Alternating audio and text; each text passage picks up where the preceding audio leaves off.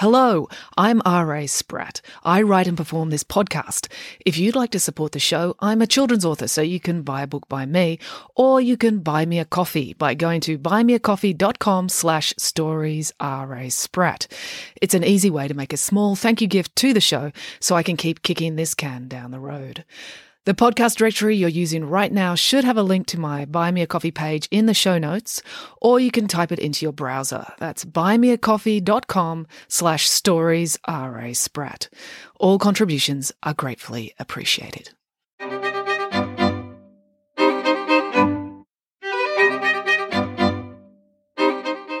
Hello and welcome to Bedtime Stories with me, R.A. Spratt. Okay, before we get into it, it's been a while since I've given you an update on what's happening here with all my books. So at the moment, what I'm doing is writing the next Friday Barnes book, which is Friday Barnes 11, and it's all set in Paris and involves the Mona Lisa and the Louvre Art Gallery. Um, so I'm having a lot of fun doing that. And I've just finished uh, Astonishingly Good Stories, which is the sequel to Shockingly Good Stories, the books both based on this podcast.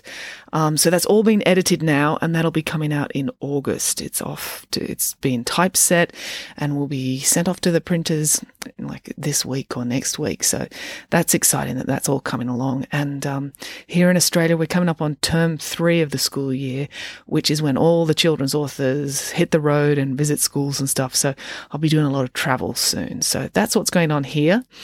But for now, with the podcast, what we're doing is The Pesky Kids 2, Bear in the Woods. And we're about halfway through. We're up to chapter 15. And today, that chapter is More Than One Way to Skin a Cat. So let's get into it. Two hours later, Finn staggered, exhausted, back to the ramshackle farmhouse. The animals had been mucked out, but it had been much more difficult than he imagined. In the process, he'd been stood on by an alpaca, head-butted by a goat, scratched by a wombat, pecked by a goose, and he'd slipped in a puddle of emu pee. The barn was now spotlessly clean, but he was not. He was covered in such a wide variety of animal droppings, he had a hard time knowing where one odour ended and the next one began. Finn had had enough. He was very sorry that the cat lady had a broken leg. Actually, that's not true. He was only slightly sorry because he was beginning to think she deserved it. The things he was having to endure were not a punishment that fit the crime.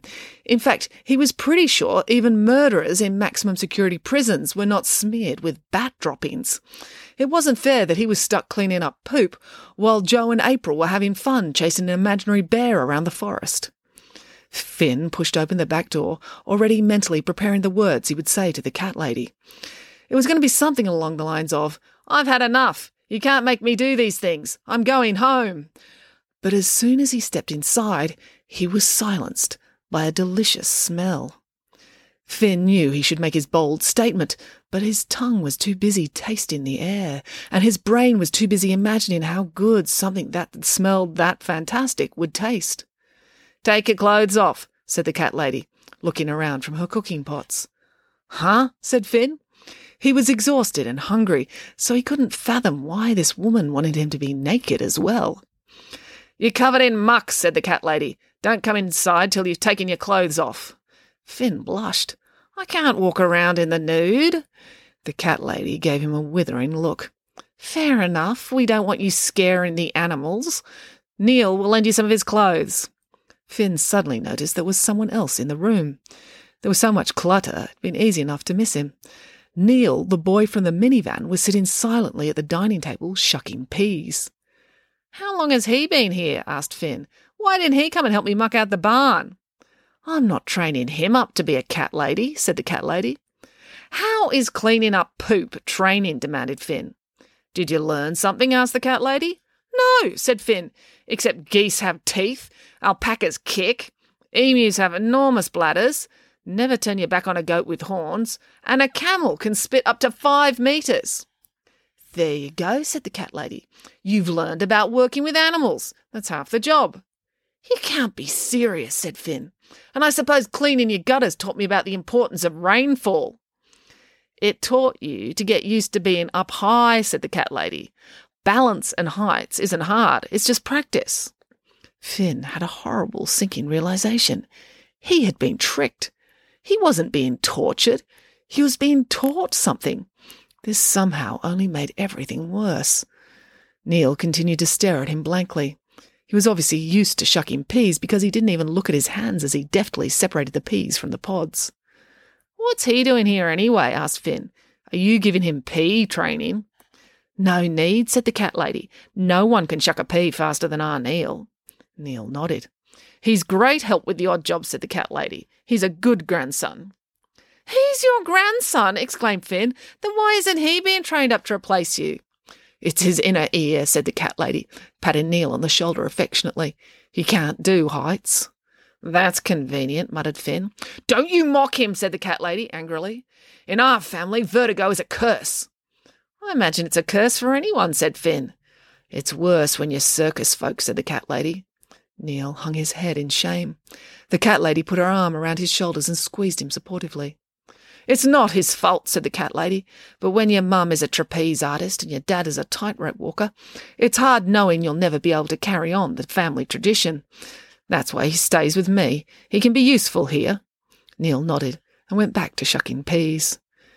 Finn looked at the posters on the wall. He hadn't noticed before that they were all circus posters. There was one in particular of a tiny woman hanging 30 metres above the ground, dangling from a rope that she held onto with nothing but her teeth. Finn peered closer. The picture was faded and yellowing around the edges. It must be sixty years old. He turned and looked at the cat lady. Is that you? The cat lady raised her chin in a proud sort of nod. I was an aerial artist for fifty years. How else did you think I was able to climb a telegraph pole in under three seconds the other day? I don't know, admitted Finn. I guess I just assumed you worked for the power company. The oven timer pinged. That'll be lunch, said the cat lady. If you want any, you'd better get your clothes off. Neil's old overalls are on a peg by the back door. Neil got up and started setting the table. The cat lady went to get the meal out of the oven. This was Finn's moment.